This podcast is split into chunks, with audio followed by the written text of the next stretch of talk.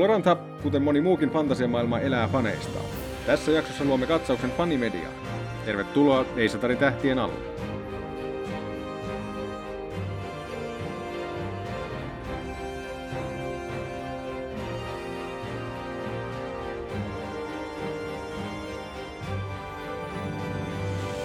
Ja tällä kertaa Eisatarin tähtien alle kokoontunut nelikko.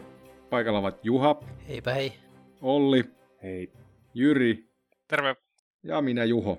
Aiheemme siis tulee olemaan fanimediat, mutta tähän alkuun voitaisiin tutustua yhteen erityiseen fanimediaan, eli suomalaisen Kylmätuuli Sartarin yllä lehteen, ja erityisesti sen viitosnumero, joka on juuri julkaistu.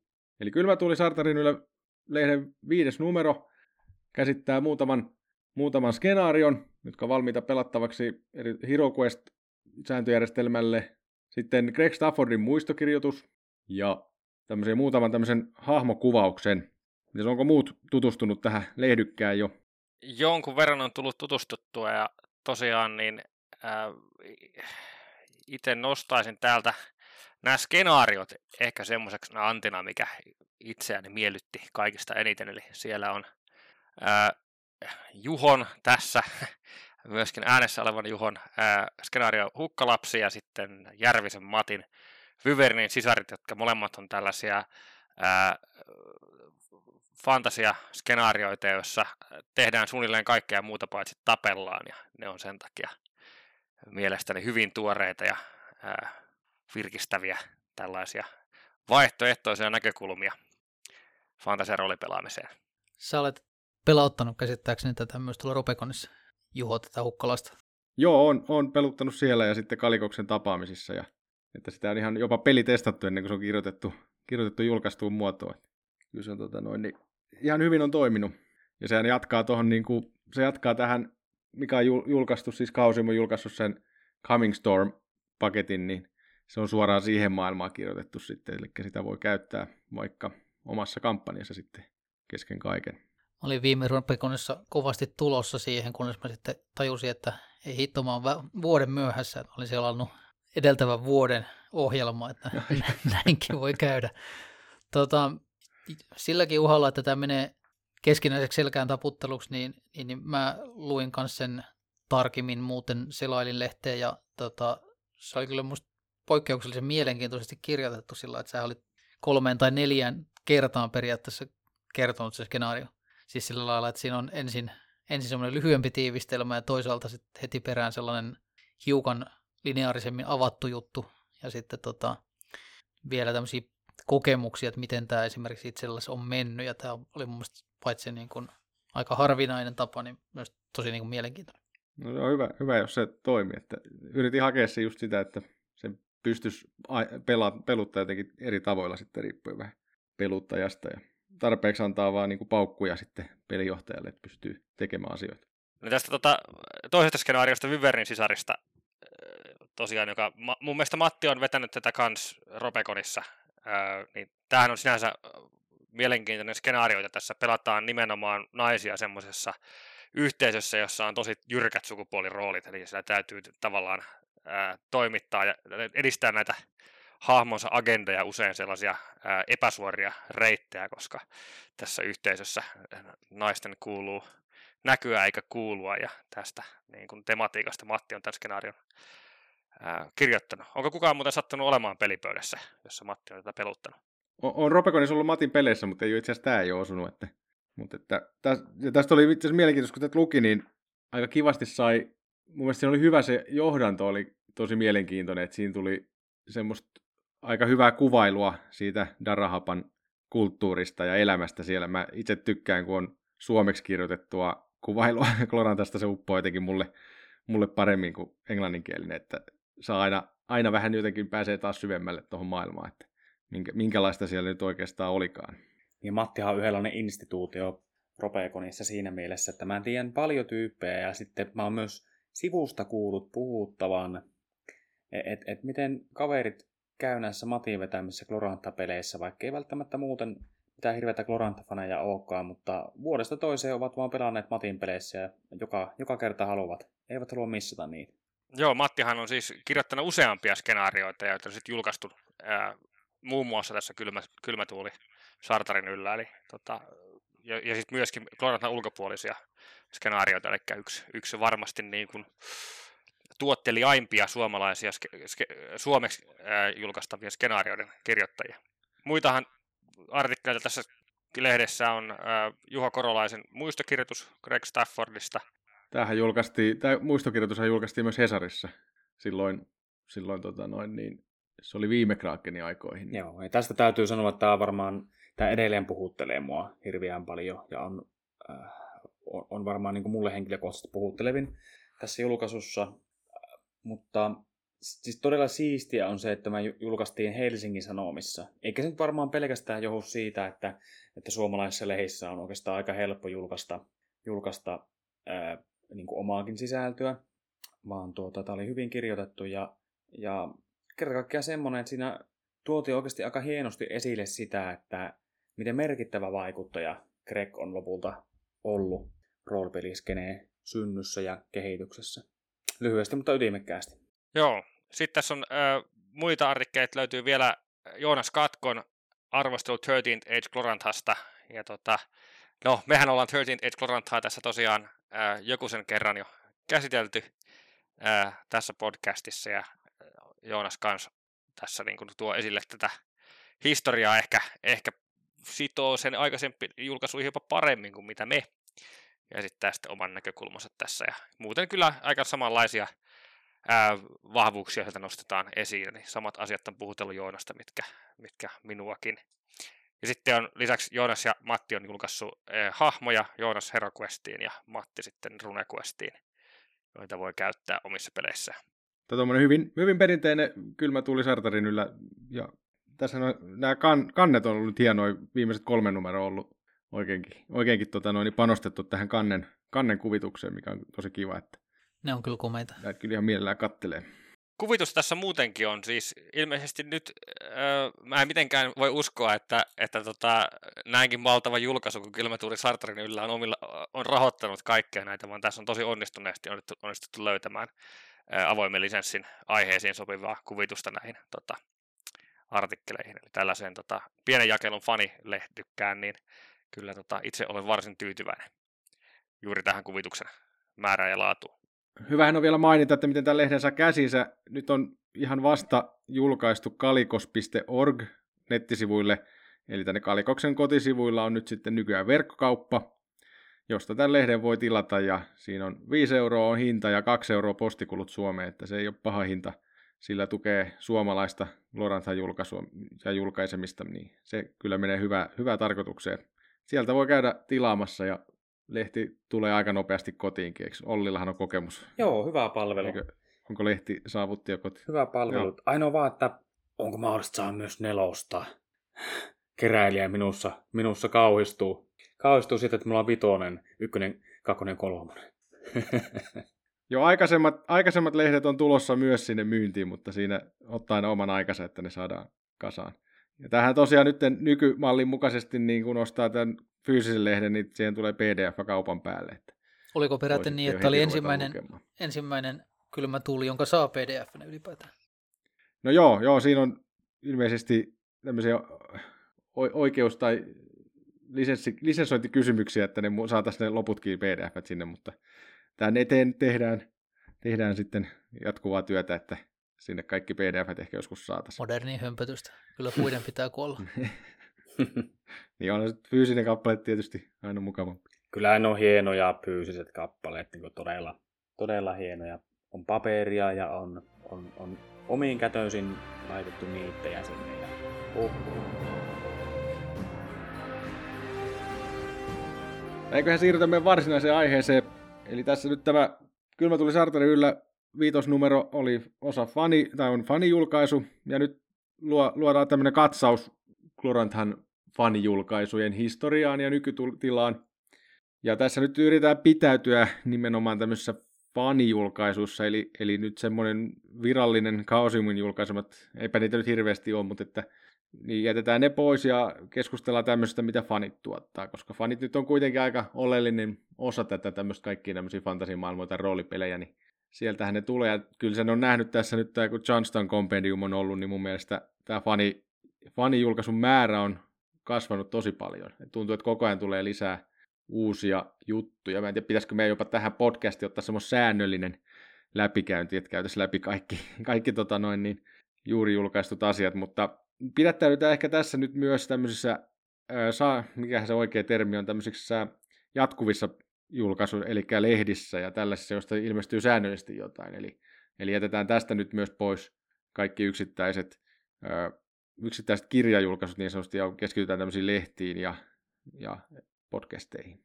Näihin lehtiin liittyy yleensä myös tämmöinenkin aspekti, että ne on yleensä tämmöisiä keräilyjuttuja, niin otetaan nopeasti tämmöinen kysely, että mikä, mikä teidän suhtautuminen tämmöiseen Kloranthan keräilyyn on? Oletteko te keräilijät hamstraajia vai, vai luetteko te lehdykä ja sitten heitätte sen menemään? No, mulla on sellaisia niin kuin, heikkoja kohtia, eli tota, jotkut, jotkut julkaisut, jos mä tiedän, että on jotain sellaista, josta mä henkilökohtaisesti pidän hirveästi, niin ne, ne saattaa vähän herättää sellaista hamstraamisvimmaa, että yritän sellaisen ää, löytää käsiin, ja näitä löytyy niin fanipuolelta kuin sitten virallisistakin julkaisuista, eli muuten en, en koe kutsuvani tätä tällaisten kompletionistisen keräilyn kutsua, mutta sitten aina silloin tällöin sattuu löytymään sellaisia teoksia, mitä, tota, mitä sitten ehkä vähän tulee kaiveltuakin. Onko jotain aarteita kertynyt?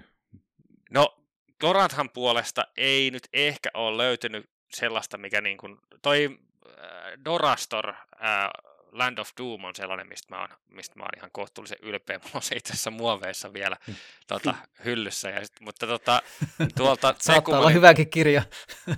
Niin, siis kyllä, joo, kyllä mä siis tiedän, mitä siellä on sisällä, mutta tota, se, siinä ei vähän niin kuin pääsi nostaa päätä tänne rumakeräilijä.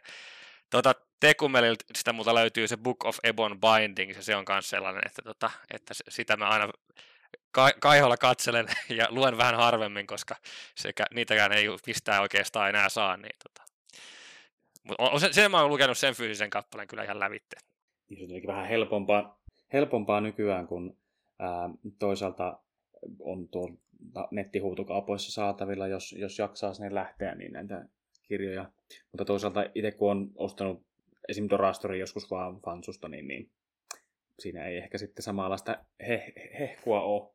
Mä oon ehkä itse vähän semmoinen parantuva keräilijä, että osa näistä fanilehdistä on tullut ostettu kanssa ihan tuoreeltaan.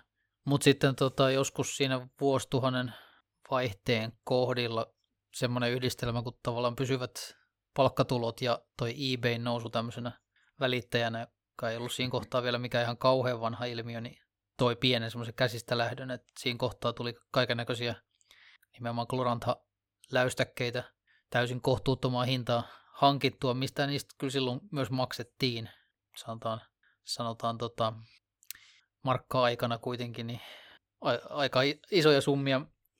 Sitten mä jossain kohtaa totesin, että ei mulla ole mitään mieltä sit ihan vaan omistamisen vuoksi niitä pitää. Myös yksi muutto teki halun siivota sieltä lähinnä sillä linjalla, että pidän sen, mistä, minkä on oikeasti lukenut tai mitä uskon vielä käyttävän, ja kyllä siinä sitten lähti kaiken näköistä semmoista, mitä varmaan keräilyharvinaisuudeksi laskettaisiin. Kyllä se kolo sitten on täyttänyt lujaa. Mä kanssa ehkä just tuossa 2000-luvun vaihteen jälkeen tuli hommaan tuo, joskin mulla oli ehkä vähän sille krungempaa se kaman hankkiminen, että mä taisin ostaa vanhoilta harrastajilta sitten semmoisia harvinaisempia harvinaisempia kirjoja ja lehdyköitä ja muuta vastaavaa. Mutta ei mulla mitään todellisia harvinaisuuksia kyllä ole. Toki se todellisen harvinaisuuden määritelmä varmaan riippuu henkilöstä. Mutta aika monta, juuri kun, tässä, juuri kun tässä muutin, niin täytyy sanoa, että aika monta hyllymetriä siellä ihan klorantakirjoja on. Että, ja kyllä niitä tuossa uuteen hyllyyn pakatessa kaiholla muisteli ja, ja piti vähän lueskellakin paria sieltä, että huh huh. Hyvä setti. Jos nyt ihan palataan myös vielä tähän muistokirjoitukseen Gregistä, niin tässähän oli se heidän tota, perikunta tai vaimo myi aika paljon tämmöistä ihan todellista harvinaisuutta sieltä Keijusiumin ja Gregin arkistoista IBn kautta noin vuosi Joo, siinä sitten. oli semmoinen, joo itse asiassa mäkin osa, osallistuin, oli alkuperäispiirros siitä, mikä oli joskus tuon RuneQuestin kolmoseditionin jonkun niistä kirjoista takakannessa oli se lohikärmeen pää ja sitten siinä oli se se kylä siinä sen vieressä. Mm, joo. Niin tämä piirros oli myynnissä. Sitten mä ajattelin, että olisi kiva piirros. Sitten mä tarjosin sitten jonkun 40 dollaria tai jotain vastaavaa. Ja sitten se lopulta se, se huiteli jossain 300 dollaria, että no, nyt, ei enää, nyt ei kestä lompakko tätä hommaa. Mutta että oli siinä alussa mukana, ja jaha, tämä lähtikin ihan, ihan laukalle sitten koko homma. Mutta joo, niit, niitähän silloin sieltä tuli semmoinen niin kuin, kuin, kuin Snake Pipe Hollowista kaosryöppi. Kyllä. Tätä materiaalia. Siis maailman varmaan kattavin kokoelma on huhutusti Rick Mainzilla, eli tuolla Kausimin presidentillä. Ja hänellähän on myös tämä indeksi, indeksi jossa ne kaikki Glorantha-julkaisut ilmeisesti on listattu. Ja ilmeisesti mies omistaa sieltä aika suuren osan kaikesta. Niin hän on kai ostanut kymmeniä vuosia vähintään kaksi kappaletta, jos toinen ei koskaan poistu muoveista. Joo, joo. Et siellä, siellä on varmaan semmoinen. Ja sitten kun oma, oma keräilyhomma aina alkaa miettimään, ja sitten tulee mieleen, että no niin, että materiaali on niin paljon jo, että ei tässä niin kuin millään pääse ainakaan minkäänlaiseen täydelliseen kokoelmaan. Mutta ehkä on itse keskittynyt enemmän kaikkea Hero Quest-julkaisuun, että niitä mut löytyy aika hyvin. Jos se jotenkin liippaa Hero Questiin, niin yleensä se tulee hankittua sitten. Joo, ja sitten jos alkaa, alkaa tosissaan keräilemään, niin kuin jo, veikkaan, että Mindsillakin taitaa olla aika suuret määrät, ihan vaikka niin miniatyyrejä, joita on vuosien varrella julkaistu, niitäkin useita sarjoja. Että, et, niin, Gloranthan miniatyyrejä. Gloranthan niin, miniatyyrejä. Mm. Ehkä ei tänä päivänä se aktiivisin no. tuota, julkaisusaraa ole, mutta että jos haluaa keräillä, niin keräiltävä on ihan loputtomia. Mutta en suosittele mielenterveydellisistä ja taloudellisista syistä, vaikka ei täysin omakohtaista kokemusta olekaan. No siirrytään, siirrytään näihin fanijulkaisuihin ja aloitetaan nyt sitten historiasta. Eli käydään läpi tässä semmoisia fanijulkaisuja, mitä nyt ei enää ole aktiivisessa kehityksessä, mutta täällä kuitenkin on aika semmoista legendaarista kamaa.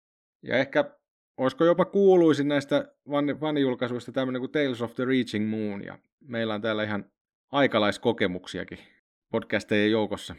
Joo, toi Tales of the Reaching Moonhan ilmestyi, alkoi ilmestyä 1989 kesällä muistaakseni. Oliko se vallan ensimmäinen sinä vuonna?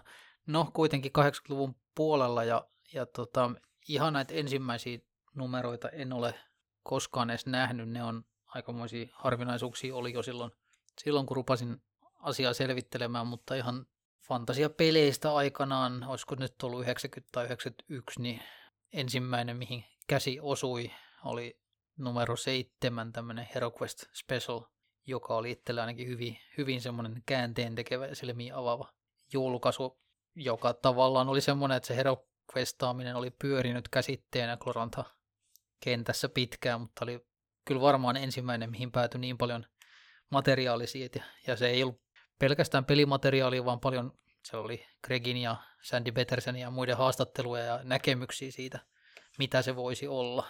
Niin, että se tavallaan kasasi ensimmäistä kertaa jonkunlaisen koherentin paketin tästä nimenomaan sankarmatka, mistä ei, nyt ei vielä ollut Hero Quest-peli julkaistu silloin, vaan nimenomaan se. Joo, joo, siinä ei Sillä, joo. ollut, voi sanoa, että siinä ei ollut, mä sanoisin koherentti, mutta ja se ei ollut, niin kuin, siinä oli myös skenaarioita, mutta mä nostaisin sen isoimmaksi hommaksi sen, että se oli ikään kuin semmoinen iso keskustelu siitä, että mitä tämä juttu on ja mitä se voisi olla. Jossain kohtaa se, siis siinä muun muassa mainittiin, että Greg oli pohtinut, että voisiko tämä koko juttu olla puristettaviksi tietokonesimulaatioksi mikä ehkä se, oli, se, että se teki siitä julkaisemisesta varmaan aika vaikeaa, että se on hauska, kun sit aikanaan HeroQuest tuli, niin, niin, tota, niin, niin siinä selvästi yritettiin ottaa pesäeroa liian vaikeeseen lähestymiseen. Ja todettiin, että se on, niinku, se on niinku tarina. Mutta tota, se, se oli semmoinen että ensimmäinen kokemus myös sellaisesta, että miten näitä asioita niinku, niin silleen, niinku ikään kuin artikkeleilla keskustellaan ja pohditaan ja työstetään yhdessä. Ja tota, siellä oli monia muitakin semmoisia teemanumeroita, joissa mentiin syvemmälle kuin mitä oli sen hetken RuneQuest julkaiseminen. Ihan semmoista voisi nostaa, että siinä kohtaa, kun oli RuneQuest 3, niin esimerkiksi sen maailmapaketti ja se kulttipaketti, niin ne oli laajoja, mutta tavallaan suppeita ja pintapuolisia. Ja se oli ehkä semmoinen, mikä oli vähän takapakki RuneQuest 2 näihin Prax pavis-asioihin. Ja vaikka semmoisia laajoja kulttikuvauksia julkaistiin Telsissä tosi paljon. Ja tässä taustalla on tämmöinen britti, brittiporukkahan tätä nyt sitten ilmeisesti julkaisi, tämmöinen kuin Reaching Moon Megacorp, joka kuulostaa aika, aika mahtipontiselta, mutta ilmeisesti joku fani, faniporukka kuitenkin. Oliko tässä ne tuotantoarvot, oliko ne ihan jotain, oliko se tämmöistä perinteistä yhteen nidottua tavaraa vai oliko siellä oikein Mm, siitä se lähti. kannet? Siitä se lähti tasaisesti nouseva. Muistaakseni joskus, olisiko ollut numero 12 tai jotain tällaista, niin, niin hehkutti kannessaan sitä, että nyt värikannet. Ja tota, kyllä se niin kuin laatu koko ajan, siis semmoinen julkaisulaatu ammattimaistuu. Ja mä palaisin tuohon en- brittiläisyyteen siinä mielessä, että musta se on hyvin selkeästi brittihenkinen. Että siinä on semmoinen tietty kuiva, kuivan huumori ote kautta lehden. Teillähän oli siis se juttu, joka nosti lunarit jotenkin semmoiseksi, tota, ne tykkäs niistä. Ja tota, tykkäs julkaista asioita niistä. Tuohon, tuohon viitattiin itse asiassa uusimmassa, kuuntelin tuon Windwardsin uusimman jakson, niin siellä oli nämä, jotka oli tehnyt tämän Rough Quiet to Glamourin höpisemässä, niin siihen viitattiin tuohon samaan asiaan, että, että ne jenkit teki, teki sitä Sartarin aluetta ja tykkäs Orlanteista ja sitten lunarit oli niinku vihollisia siellä ja sitten ne meni käymään Briteissä ja sitten siellä porukka ty- fanittikin ihan täysin lunareita. Kyllä. Ja ilmeisesti tätä, tätä puhutaan, että tämä oli tämmöinen käänteentekevä asia, että, että nyt, nyt tavallaan molemmat voidaan nähdä molemmilta puolilta, joko hyvänä tai pahana, ja jotenkin tämä brittien vaikutus, että kai ne britit tykkää tämmöistä empiretouhusta sitten niin kovasti. Niin, no, mutta sitten siihen Niin liittyy myös se, että tota, kaikissa jenkkiläisissä tota, sen ajan täm, mm, roomalaisissa tai antiikkiin sijoittuvissa spektaakkelilokuvissa, niin pahis roomalaisia näytteli aina brittinäyttelijät. Niillä oli niinku tavallaan verissä, verissä tämmöinen. Kyllä. Musta jos katsoo tätä julkais- tai kirjoittajien listaa, niin täällä on aika merkittäviä nimiä niin kuin sekä halki Gloranta historiaa että sitten ihan tänäkin päivänä, että, että siellä on Michael O'Brien ja John Hughesia, eh, joka vaikutti sitten noiden Herovars-aikakauden Sartar-kirjojen kautta. Nick Brook, joka on ollut tosi iso, iso osa Lunarin Imperiumin kehittämistä yhteen aikaa, oli Gregin tämä ikään kuin tärkeimpiä yhteistyökumppaneita monissa asioissa. Ähm, Ja myös tosi paljon Sandy Petersonin ja Greg Staffordin julkaisuja täällä. Tähän, niin kuin aikaisemmin viitattiinkin, että tämä oli vähän semmoinen luova ikään kuin, tai semmoinen paikka, jossa nämä Greg ja äh, Sandy Peterson ehkä pysty sitten pukkaamaan ulos semmoista tavaraa, toteuttamaan luovuuttaan äh, aikana, jolloin tuota, se ei oikeastaan ollutkaan enää Chaosiumin kautta, kun Clorantahan julkaistiin, että RQN oli sitten Avalon Hillin tuote ja näin edespäin. Ja täällähän on siis, täällä on esitelty Lunarien nämä tikka-kisat, nämä sisä, ikään kuin sisällissodat kautta salamurhailumeiningit. Täällä on esitelty ensimmäisiä kertoja oikeastaan nämä no, tulivuoret tai niin kuin Firebergs, eli niin kuin nämä jäävuorien tuliversiot. Ja oikeastaan tosi monta juttua, semmoista, joka tänä päivänä Klorantassa on ihan itsestäänselvyyttä, mutta täällä niitä on tuotu esille. esille. Mutta toki on myös paljon ihan sääntövariantteja, semmoista niin pelattavaa tavaraa. Tämä ei ole niin semmoinen lehti, että, että olisi jotakin semmoista tämmöisellä niin mytologialla runkkaamista, vaan että ihan, ihan on ihan pelattavaa materiaalia. Joo, musta siinä tasapaino nimenomaan näiden välillä oli hyvä ja tosiaan toi oli musta niinku tärkeä ja hyvä pointti toi, että, että Greg muut ikään kuin ammatikseenkin tästä kirjoittavat, niin, niin kirjoitti tähän, mutta toki myös muihin näihin fanilehtiin aika paljon. Ja tosiaan siinä oli semmoinen virallisten julkaisujen kuivakausi, niin sitä on jälkikäteen monesti tuotu esille, että tämä oli hirveän tärkeä henkireikä julkaista jotain Gloranthaan monta vuotta, kun Avalon Hillillä se ei ollut oikein tärkeä prioriteetti. Toinen juttu ehkä sitten sieltä loppupuolen lehdistä, niin mikä musta on myös tärkeää, niin toi, jos ajatellaan tätä King of Sartaria, joka Gregille oli ensimmäinen näistä tämmöisistä mytologia- ja historiapainotteisista fiktiokirjoista, niin se kun ilmestyi 92, niin siitä, että saatiin jotain pelattavaa materiaalia Sartariin ja Lohikärmesolaan hujahti jotakuinkin kymmenen vuotta. Ja tässä kohtaa siis siellä 90-luvun loppupuolella, niin just Tales otti kopin siitä sillä lailla, että se julkaisi viimeiset lehdet aika pitkälti sen King of Sartarin innoittamaa ja heidän omaan talon kampanjaan liittyvää ja niistä, niistä ammentavaa Sartar-matskua, mikä oli ihan semmoista suoraan peliin tehtyä. Tavallaan sen Gregin teoreettisen tai fiktion niin pelillisti. Miten tämä Tales of the Reaching Moon, niin miten nykyään pystyykö sitä jostain hankkimaan? Mun, mun salapoliisityöllä mä nyt en löytänyt mitään virallista paikkaa, mistä näitä voisi ostaa, mutta onko teillä tietoa, että mistä tätä saa? Kyllä se varmaan eBayhin menee, nää, jos nimenomaan lehtiä lähtee metsästämään. Ei ole, en ole törmännyt, että olisi mitään yritystäkään tehdä tästä ainakaan julkisesti sanottu, että olisi vaikka pdf ja tarkoitus. Siinä on aina ne samat ongelmat kuin näissä, että oikeudet on hajallaan. Että lähimmäksi varmaan tulee se, että tällä hetkellä siellä jostain kompendiumissa on tämä Rough Guide to Glamour, joka oli tämän Megacorpin tuotos ja tavallaan samojen, samojen tyyppien, kun kirjoitti niitä Lunar-juttuja lehteen.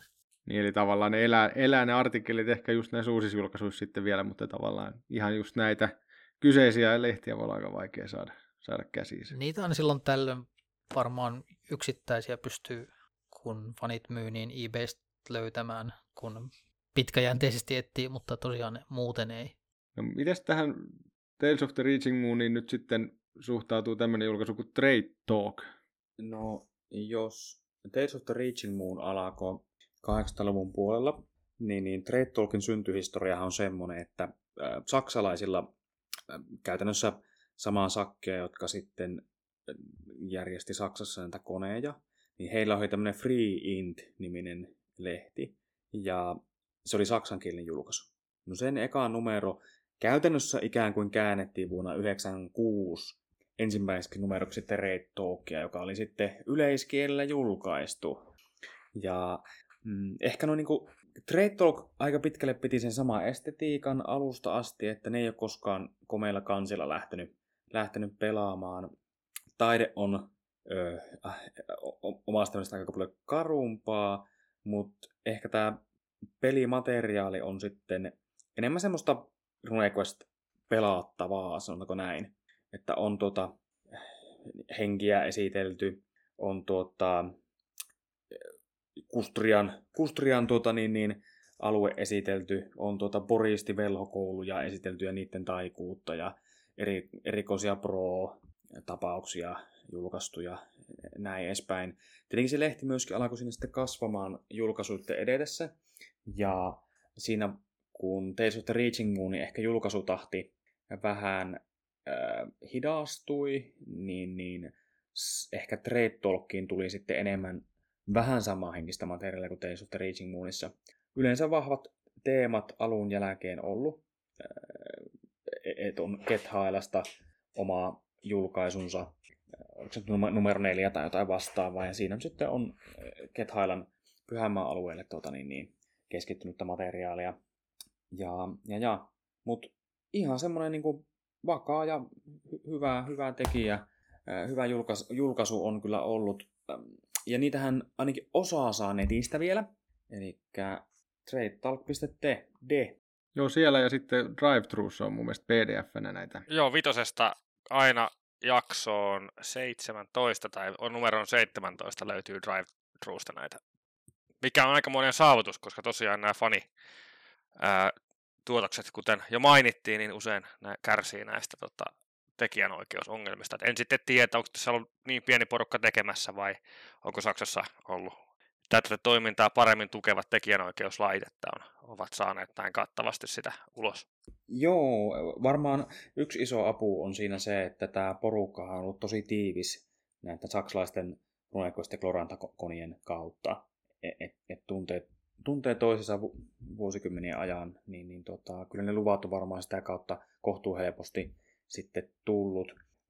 Täällä on muuten suomalaisiakin kirjoittajia, että, että siellä on esimerkiksi Jussi Hyvönen kirjoittanut Trade Talk kolmoseen vuonna 98 skenaariota ja näin, että ei hullumpi lehti. Ei itse ei, niin kuin omaa, ei ihan kärkisuosikki, mutta semmoinen vakaa julkaisija. Tehnyt ihan hyvää tasaista tavaraa. Joo, ja tässä tos, tosiaan se julkaisija oli siis tämä, kun mun mielestä on tämä kuin RuneQuest Gesellschaft, jos nyt oikein meni lausunto. Ja myös Chaos Societynä tunnettu. Nämä on tehnyt sitten muutakin, muitakin, muitakin julkaisuja, muun muassa tuon Penelope Lavin tämä kuin Widow's Tale ja Eurohouse Valley kirjaset. Ja Widow's Tale olen itse metsästänyt omiin kokoelmiin ja kuulin juuri, että eräs turkulainen Kloranta podcasta ja voisi ehkä tar- tarjota tai luopua omasta kappaleestaan hyvään hintaan, mutta jatkamme niistä neuvotteluja myöhemmin. My- myös heropointteja voi tarjota. Aivan. Sitten tämmöinen maininta, otetaan vielä tämmöistä kuin J-Book of Tentacles. Nämä oli Olli sulla ilmeisesti joskus ollut kovassa lu- lu- luku- lukukierrossa nämä kirjat. Joo, että, että varsin, äh, nehän on myös tämän saksalaisen porukan julkaisemia ja nimenomaan on julkaistu rahoittamaan näitä saksalaisia koneja osittain.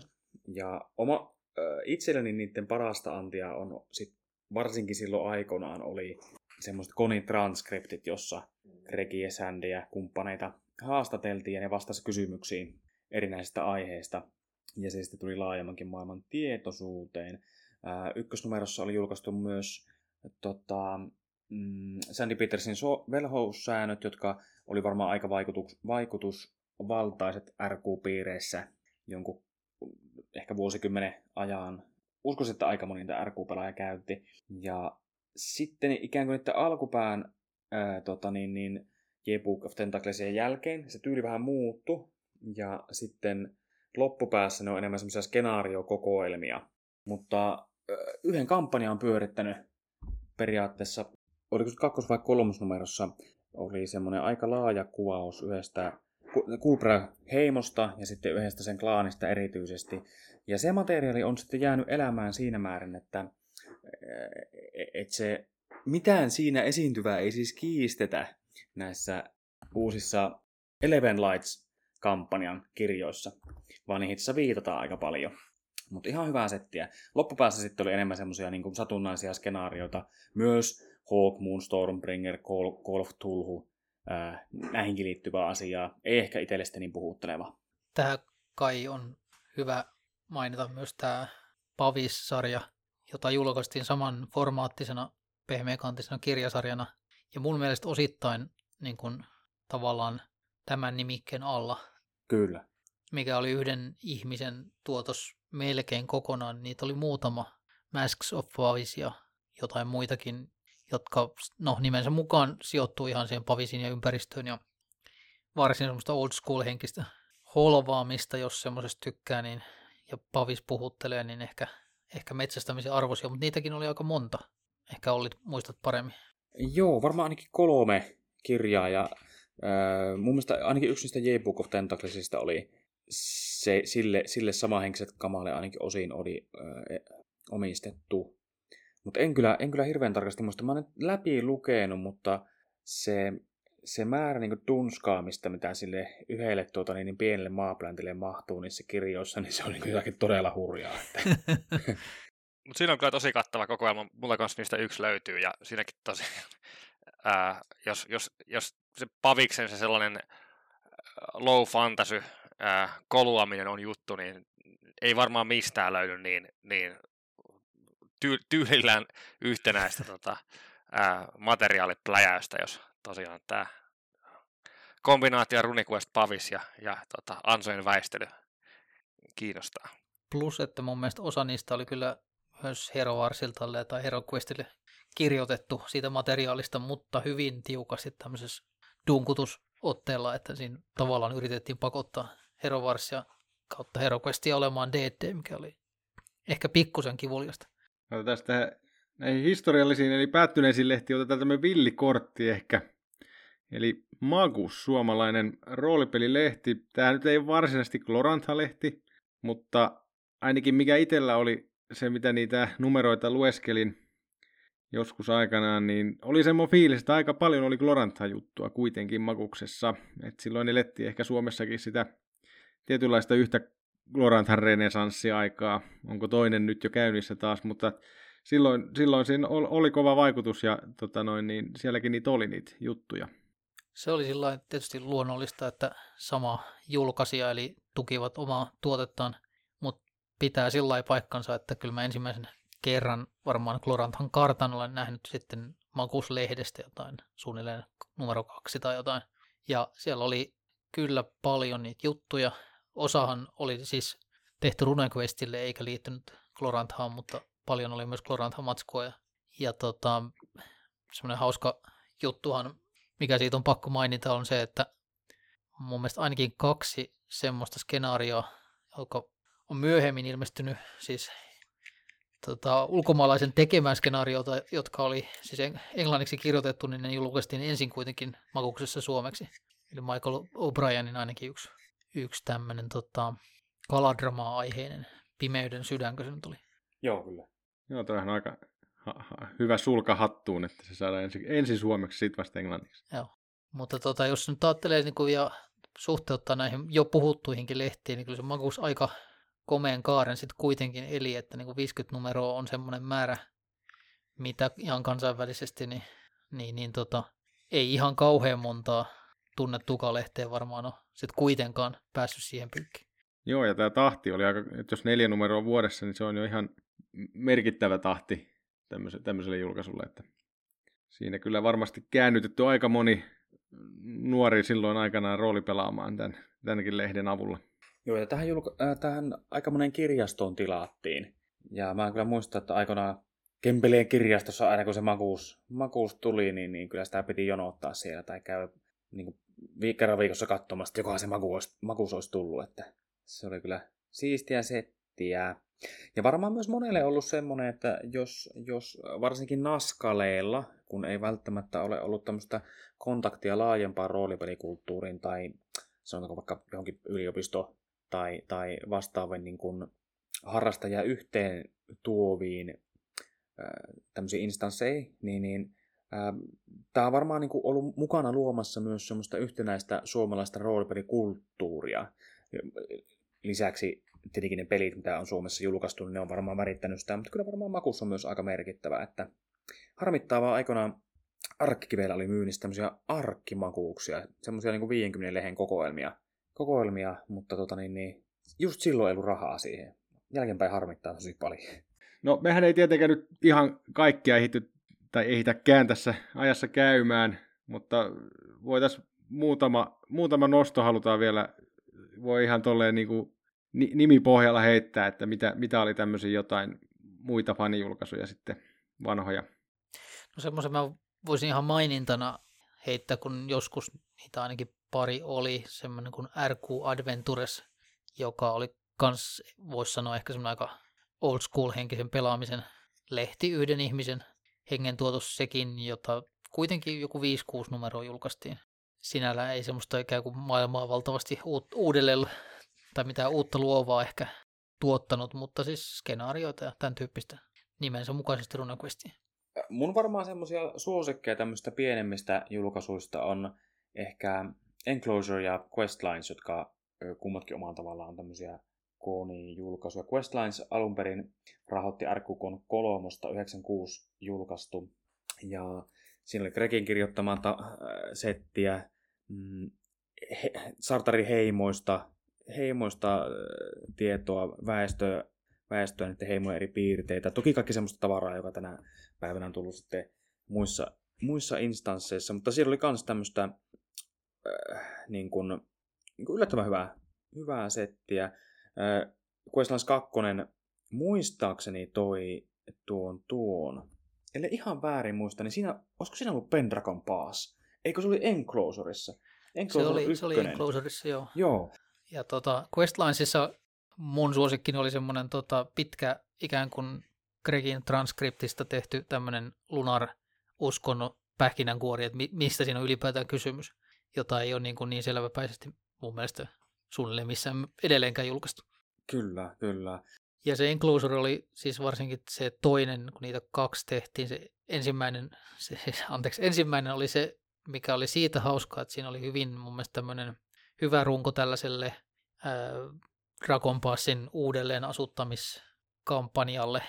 Ja se on silleenkin mielenkiintoinen, että se kumpus sieltä Seattlen pelaajilta ja niiden, eli Jeffin, Jeff Richardsin ja Dave Downhamin peleistä ja hyvin pitkälti niin kuin tavallaan samanhenkistä settiä sitten oli koko tämä King of Dragon Pass peli, jonka David Dunham teki.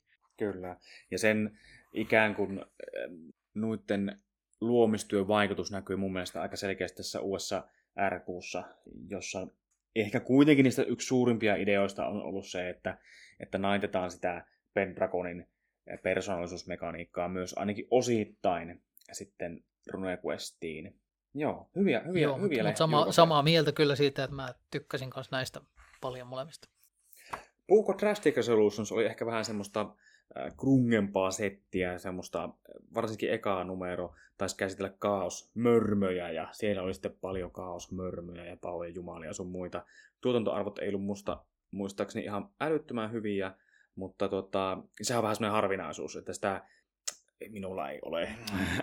mutta tota, myöhemmät numerot, niitä pari muistaakseni sen jälkeen tehtiin, niin kakkosnumerohan oli sitten Praksia käsittelevä, ja se varmaan on aika, jos niin Praksiin te, Praksissa haluaa pelata, tai halusi pelata Praksissa tuossa vuosituhannen vaihteen aikana kieppeillä, niin se oli varmaan se tärkein resurssi tyyli, mitä oli saatavilla. 98 julkaistu, ja siellä oli kyllä niin kuin semmoista settiä, joka nosti sen niin kuin niiden eläinnomadien elämän ihan uudella tavalla valokeilaan.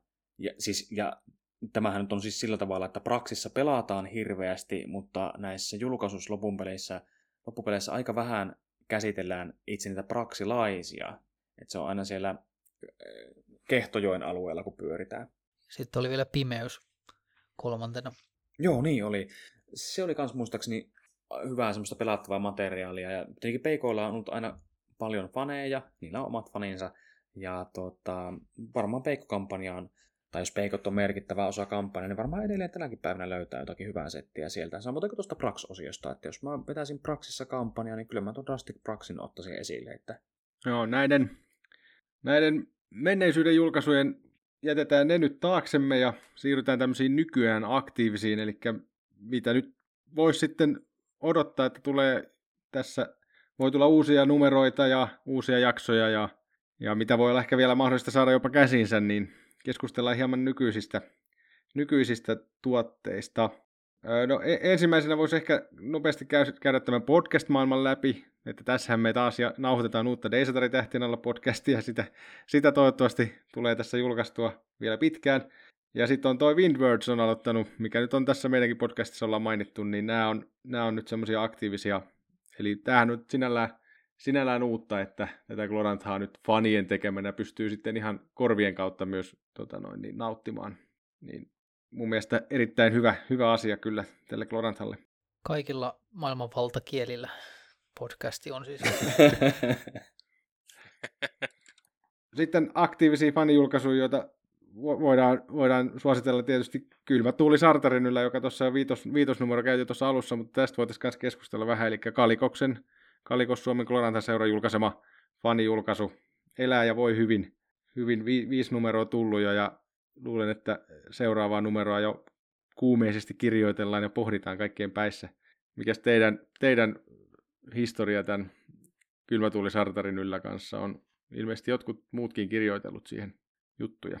Mä oon kirjoittanut siihen äh, tällaisen kampanjan raamin, mutta kun en muista mihin numeroon se tuli, se oli sieltä alkupäästä. Ja kyseessä oli tällainen tota, äh, lunarin näkökulmasta äh, miehittäjäjoukko tota, äh, Sartarissa. Ja siinä saattoi olla inspiraationa jokunenkin amerikkalainen äh, sotaelokuva, jossa tuota Alabaman pojat lähtevät tuonne Afganistaniin ja sitten asiat ovatkin yllättäen monimutkaisia. Ja siinä samalla lailla taistellaan kulttuurierojen välillä ja sillä, että, että tuota, tämä onkin paljon hankalampaa kuin mitä heille markkinoitiin aluksi ja sitten tietysti kotopuolessa tapahtuu yhtä ja toista ja sekin joutuu, siihenkin elämään joutuu joskus palaamaan ja niin edespäin. Se on, perustuu kampanjaan, jonka itse, itse vedin ää, aikanaan. Mä en ole Kylmän tuli Sartari yllä lehteen kirjoittanut, mutta muistan sitä alusta sen verran, että omalla tavallaan kun Signetterissä julkaistiin kauan aikaa, ja musta se on todella hieno, hieno niin kuin, että meidän piskuinen kansamme on tuonne, tuonne Gloranthan taivaalle. Näin hieno julkaisu saa aikaiseksi, niin niin, että et omalla tavallaan alun perin ainakin yksi idea sen lehden osalta oli se, että jos me niihin kekäläisiin puhallettaisiin vähän uutta, uutta lämpöä ja valoa, että saataisiin sieltä sitten, kun matalalla kynnyksellä julkaistaan suomeksi settiä, että jospa sieltä niin jäisi haaviin semmoinen ydin, jonka mahdollisesti uudelleen kirjoittamalla tai kääntämällä saisi sitten uuden signeters numeron aikaiseksi. saa aika näyttää, aika näyttää. Joo, tämähän on vähän nyt, että Gin Letters tosiaan Kalikoksen julkaisu myös, niin että on, onko se aktiivinen vai ei, siitä voidaan varmaan käydä debattia, mutta kova, kova menekki sillä tuntuu vielä olevan, että siinä on ihan kiinnostusta, kiinnostusta on tuolla maailmalla ja niitä lehtiähän on vielä saatavilla, niitä pystyy ihan ostamaan ja ne yritetään saada sinne Kalikoksen sivuillekin ostettavaksi. Siinä tulee sitten tietysti ulkomaille postitus omaksi, omaksi ongelmakseen, mutta se on kyllä ihan haluttu ja se on aika kova, kova veto kyllä, jos siitäkin uusi, uusi numero saataisiin aikaiseksi. Mulla on semmoinen hauska muisto tästä ykkösnumerosta, kyllä mä tuli Sartarille, hankin sen tuolta Ropekonista, kun oli eka kertaa käymässä ja sitten tietysti innokkaana lapsille meni peluttamaan, siinä on tämmöinen omenapiirakan arvotus seikkailu, Matin yllättäen taas tekemä mm.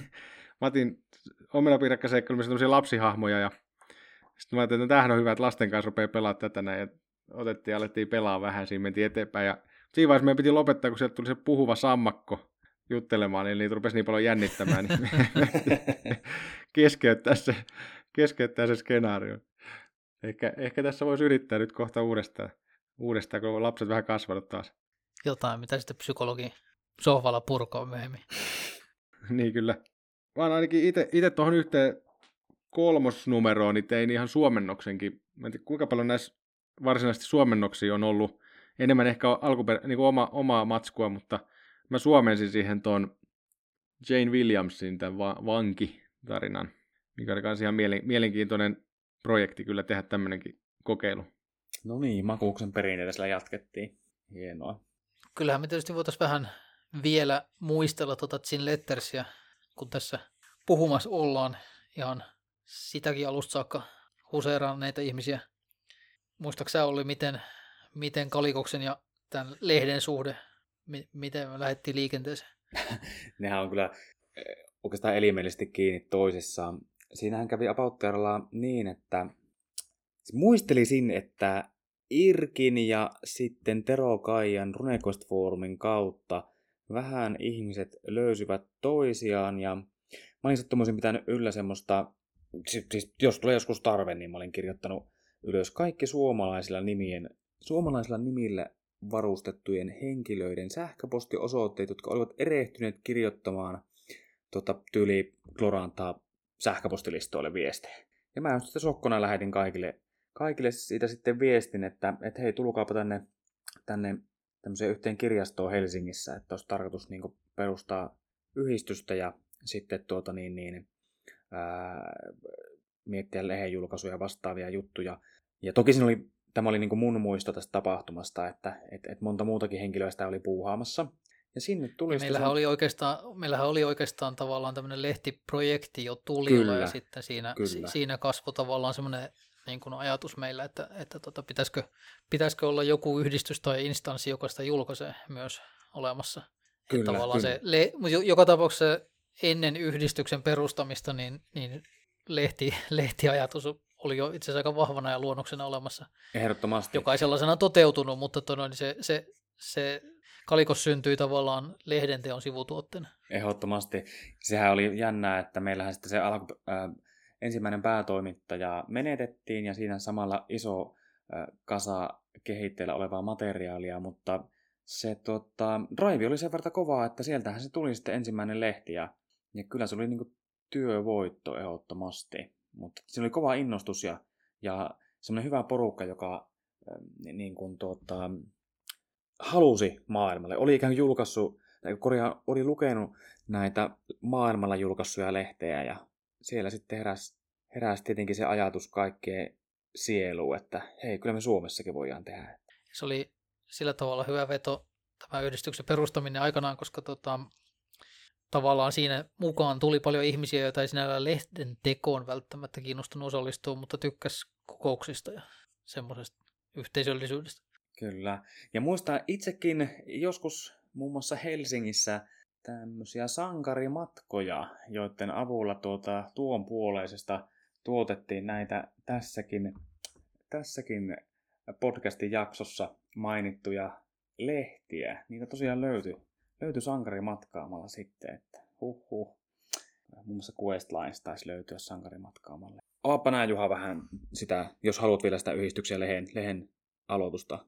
Niin, no joo, muistaakseni tosissaan mainitsit sen Tero Kaijan RuneQuest foorumin, johon mä itse aikanaan löysin linkin muistaakseni tuon Issariaisen sivuilta. Siellä oli semmoinen linkki kuin Rune, RuneQuest-keskustelu, keskustelua suomeksi. Ja no, mennäänhän keskustelemaan ja siellä jo vähän niin kuin joku, joku sitten oli jo pohdiskellut tämmöisen lehden mahdollisuutta ja siitä tavallaan sitten tosissaan niin kuin, tosiaan tuli tämä, että no, me tarvitaan joku, joku, joka sitä myös sitten julkaisee.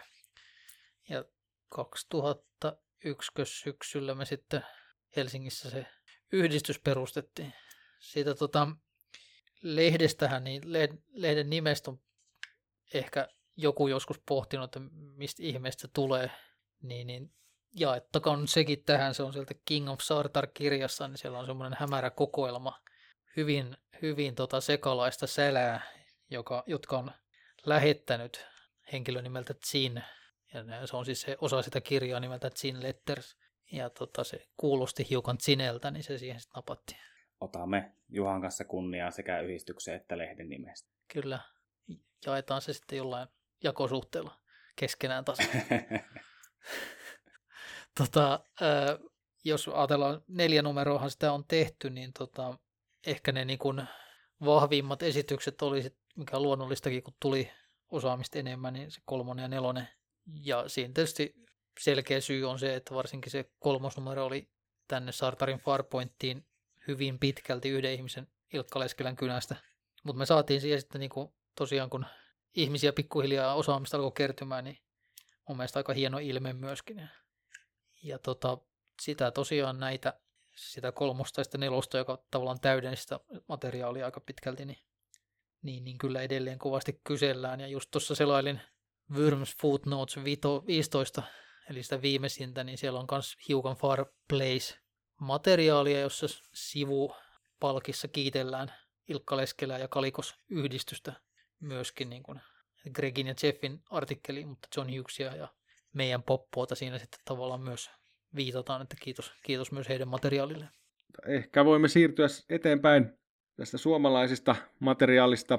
Ja sitten on tämmöinen, mikä nyt on, oli, olin jo laittamassa sitä tuonne historian puolelle, eli nyt Newportilla on tämä D101 Games firma, ja he on julkaissut tämmöistä kuin Heartsin Glorantha fanijulkaisua, mihin oli idea, että, että tämä nyt tavallaan, tai mitä mä nyt luin, niin teki tällaista, että sais niitä, jotka haluaa julkaista Glorantha-materiaalia, niin hänellä oli sitten tämä soppari tavalla Kausiumin kanssa, ja, tai kun, kun se nyt ollut muun design milloinkin, ja hän niin sitten kasas ihmisiltä näitä, tar- näitä juttuja tämmöiseksi tähän omaan lehteensä. Et siinä on aika, aika monelta eri, eri kirjoittajalta ollut materiaalia. Ja tätä julkaistiin 2008-2012 oli, oli tota noin, niin tämä julkaisu ja silloin ilmestyi viisi, viisi numeroa ja ne sitten myöhemmin koottiin tämmöiseksi yhdeksi isommaksi julkaisuksi, joka löytyy nykyäänkin Drive-Thru RPGstä. Ja sitten sieltä tuli vielä, ja uusin lehti nyt on vuodelta 2019, eli numero 7, sieltä tuli kutonenkin välissä. Ja se on muuten kutosen ja seiska, sulla on molemmissa ankka tässä kannessa, mä luulen, että tässä on joku ankka, ankka-fetissi. Mutta sitten, sitten tuli tota, noin Nyytiltä tämä blogipostaus tuossa 2019 joulukuussa, että, että tota, noin, niin, hän ilmoitti, että nyt ei, ei todennäköisesti tämä ei jatku, eli menee tämmöiseen hyvin pitkään taukoon, ja että ei, ei ole mitään tietoa, että milloin jatkuisi. Ja tämä tietysti harmillista, ja nyt tässä kun tätä, tätä jaksoa valmistelin, niin sitten satuin lukemaan Hartsin Glorantha blogista, että yllätys, yllätys, toukokuulta täältä, ihan tämän, tämän vuoden toukokuulta on nyt tieto, että hän rupeakin kasaamaan tätä uusinta Harsin Glorantha kasia. Mutta siinä ehkä silleen muuttuu vähän, että se on enemmän tämmöinen aihe, että siinä koko, koko lehdessä on yksi aihe ja se on kai enemmän sitten tätä Nyytin omaa materiaalia painotuksena, koska perusteli sitä sillä, että Johnston Compendium on nyt sen verran vahva, että porukka saa sinne sitten sitä omaa jos on jotain, mitä haluaa julkaista, niin se on niin helppo julkaista Johnston Compendiumiin, niin hän keskittyy nyt sitten itse tekemään tätä, tätä omaa, omaa lehteään tavallaan. Ihan mielenkiinnolla odotan kyllä, minkälaiselta tulee. Tämä on kyllä ihan, ihan hyvin, hyvin, hyvin tehty kamaa. Tästä tulee vähän mieleen just kyllä tuli Sartarilla ja Silletters tyylistä. Ai jaa, onko se? Eli siellä on haastattelua, haastattelua ja skenaarioa ja hahmoa ja tällaista sisältöä. Okei, joo. Kun mä muistan, että mä aluksi kattelin, että aika epätasaisen olosta kamaa, että, et, mutta se on varmaan nostanut sitten laatuaan siinä julkaisuiden ededessä, että hittolainen pitää varmaan hommata ja katsastaa, että onko tuolla jotakin, jotakin hyvää, hyvää sitten kuitenkin. Joo, kyllä mä tätä voin ihan suositella Gloranthan julkaisuna, että ihan, ihan kyllä pärjää, pärjää näille nykypeleissä. Ja näähän taitaa kaikki löytyä tosiaan drive Joo, joo. Ja en, ö, kannattaa katsoa sieltä D101 Gamesinkin sivulta, voi jopa fyysisiä kappaleita saada vielä, että, että näitä ilmeisesti aika helposti sit saa painotettua lisääkin, jos siihen on kysyntää, että, että niitä löytyy. Löytyy kyllä. Ja vielä yksi tämmöinen, mikä nyt on, voitaisiin sanoa aktiivinen julkaisutapa, on tämmöinen, että näihin erilaisiin koneihin julkaistaan vieläkin tämmöisiä varainkeruukirjasia tai kirjoja ehkä. Ja yksi, mikä ainakin itsellä on ollut pöydällä usein, on tämä Kraken, Kraken Chapbooks. Eli tämmöisiä pieniä, niin se on semmoinen oma, oma tyylinsä, se on aika hauskan näköistä se, minkälaisia on semmoisia harmaita, harmaita pieniä kirjasia, tämmöisiä A5 kokoisia. Ja niitä julkaistaan sitten yleensä tuon Krakenin aikoihin. Joka Krakeni tulee yleensä joku uusi.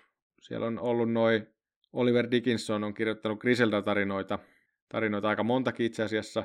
Ja sitten, sitten Robin D. Laws on ollut tässä hyvin aktiivinen myös näissä, että siellä on pari, pari Robinilta tullut tämmöistä, tämä Mother of Monsters-skenaario ja sitten, sitten toi Sharper Adventures in Hero Quest Gloranta, joka oli itsellä ainakin vaikutti huomattavasti myös sen hukkalapsi-skenaarion kirjoittamiseen, niin, niin ne on ollut kyllä ihan semmoisia. Nostaisin sieltä myös ton Sandy Petersenin, niin tuli ainakin yksi tämmöinen Gloranthan salaisuuksia, joka jatkaa tätä tämmöistä vanhaa perinnettä, kun niillä on näissä koneissa ollut aina tämmöisiä kysyjä vastaa juttuja, ja tota, se tykittää siinä vähän niin kuin yleisön syötteen perusteella kaikenlaisia vanhoja juttuja, mitä he on aikanaan Keiosiomussa tuuminut, niin semmoisena niin kuin aika korkealentoisia villejä juttuja välillä, mutta tota, aika monen idea myrsky kyllä muutama sivu. Joo, nämä, nämä on ihan mielenkiintoisia. Nämä, tosiaan nämä ei hirveän kalliita, nämä ihan muut, muutama dollaria ja saatavilla pdf-nä. Mun mielestä jopa Kausiumin sivuilta saa joitakin, että tai Kausiumin omasta kaupasta. Että nämä, nämä on kyllä ihan semmoisia, mitä kantsii hankkia. Näin loimme katsauksen Gloranthan fani, fanijulkaisuiden historiaa ja nykytilaan.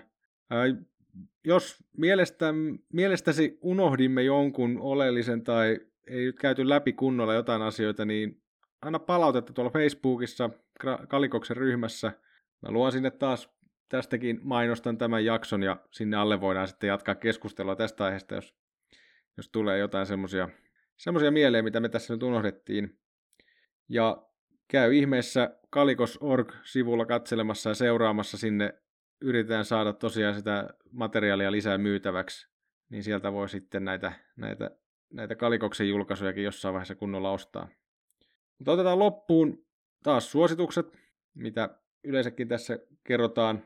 Ja mä voin vaikka aloittaa nytten, kun ollaan fansinen tota noin, parissa tässä nyt puhuttu, niin voisin suositella tämmöistä fansinne, joka nyt ei liity varsinaisesti Gloranthaan, mutta jos haluaa saada tämmöisen melko autenttisen kokemuksen vanhoista fansineista, okei, tässä ei ole niittejä nyt silleen, niitattu silleen pystyyn, mutta tämä on ihan niinku kirjainen, mutta tämmöinen kuin Grognard Files-niminen podcasti, niin he, tai, hän, tai he julkaisee tämmöistä Grogsinea, joka on siis fansine, ja se toimii niin, että kun on tämän Grognard, Grog, Grognard Files podcastin Patreon-mesenaatti, niin sitten tämä fanilehti kuuluu siihen pakettiin. Ja se on kyllä ihan, ihan mielenkiintoinen kanssa. Siinä nimikin, nimikin kertoo, että tämä Grognard Files on tämmöistä vanha, vähän niin kuin vanhempaa roolipelijuttua käsittelevä podcasti, niin siinä sitten saa tämmöisiä vähän fiiliksiä vanhoista ajoista myös tämän, myös tämän Kroksinen myötä. Mä voisin ottaa irti oton aikaisempien jaksojen tämmöistä erinäköisistä kulttuurisuosituksista ja kehottaa ihmisiä menemään välillä ulos. Näin kun tätä nauhoitetaan 2020 kesällä, niin, niin, niin tota, kotimaan matkailua suosittelen ja tuolla tota, Suomen entisen pääkaupungin ja monien mielestä edelleen parhaan lähellä on semmoinen paikka kuin Kuusisto. Sieltä itäpäästä löytyy Linnan rauniot. Tämä maahan ei ole linnoistaan pääse hirveästi ylpeilemään, mutta tota, se on 1400-luvulla parhaat päivänsä nähnyt tota, linna, joka sitten katolisen ajan jälkeen purettiin, mutta siitä on aika kattavat semmoiset rauniomuurit jäljellä, ja se on tämmöinen ulkoilma avokohde, että sitä ei ole mitenkään museoitu, vaan, vaan tota, vähän niin kuin semmoinen aina avoin puistomainen paikka, aika semmoinen historiallinen, jännä tunnelmainen ja kaunis alue. Siellä, olisi, siellä on hyvä pitää kesällä piknikkiä ja turvaväliä. No mä voisin taas sitten tota, äh, olla tämän sisällä nöpöttämisen puolesta puhuja ja äh, mainostaa tästä fanijulkaisua, joka siis ei ole lehti, mutta on äh, Noranta-aiheiden kampanja ja sitten tässä on myöskin mukana muuta materiaalia. Ja nimeltään Six Seasonsin Sartar löytyy tästä äh, Johnstown Compendiumista tuolla tuota Drive Thru RPGssä ja voin sanoa, että en ole itse lukenut vielä, mutta se on aiheuttanut sen verran positiivista pöhinää ympärilleen, että, että ajattelin tämän kyllä katsastaa. Ja mikäli vaikutun siitä ja koen, että siinä on tarpeeksi aihetta, niin voitaisiin käydä sitä jopa tarkemmin lävitse tulevissa jaksoissa. Mä komppaan sitä, se on hyvin tehty sellaiseksi Sartar-aiheiseksi paketiksi, jota sanoisin, että sopii niin kuin aloittelijoille. Siis siinä mielessä, että siinä on hyvin rajattu, rajattu ja niin kuin semmoinen selkeä skeema pelille. Ehkä sillä tavalla jopa yksi parhaita. Ja kun suosittelun makuun pääsee, niin tämän Andrew Logan Montgomeryn blogi, josta hän on siis, sieltä voi myös käydä lukemassa tämän, tämän tota, maksullisen version niin kuin tavallaan suppeaman blogi, blogissa julkaistun version, niin se koko blogi on aika rautasta tavaraa. Kaveri osaa kirjoittaa. Et tuota, mä voisin vettää Suomeen päin tällä kertaa ja Yleen elävään arkistoon. Eh, ihan vaikka nostaa sieltä tämmöistä ehkä Klorantalle jossain määrin läheistä teemaa, eh, vaikka tämmöinen kohde, kun suomalaisessa kansanuskossa vilisee jumalia ja haltioita, pyhyys löytyy metsästä. Eh, tässä artikkelissa on nostettu esiin aika monta niin kuin aihepiiriin liittyvää joko podcastia tai vanhaa, tuota, niin, niin vaikka käärmeloitsuja on, ää, tai joitakin tuota, niin, niin, kansan runo, runoutta tai haastatteluja. Näin, että Yle Arkistosta löytyy aika paljon Klorantasta kiinnostuneille ihmisille ihan Suomessa tehtyä, tehtyä tuota, niin, niin, tavaraa. Kannattaa tutustua. Siitä vaikka inspiraatiota omiin, omiin tota noin, niin kampanjoihin sitten. Ja siinä oli tämänkertainen jaksomme. Kiitos sinulle kuulija. Kiitos Juha, Olli ja Jyri. Tapaamme jälleen kerran seuraavan kerran Deisatari tähtien alla.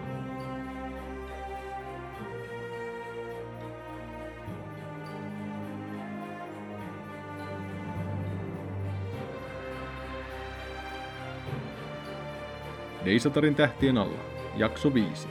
Nauhoitettu 3. kesäkuuta 2020. Mukana Juha, Olli, Jyri ja Juho. Musiikki on Scott Bucklin ja Tämä jakso on julkaistu Creative Commons 4.0 nimeä lisenssillä.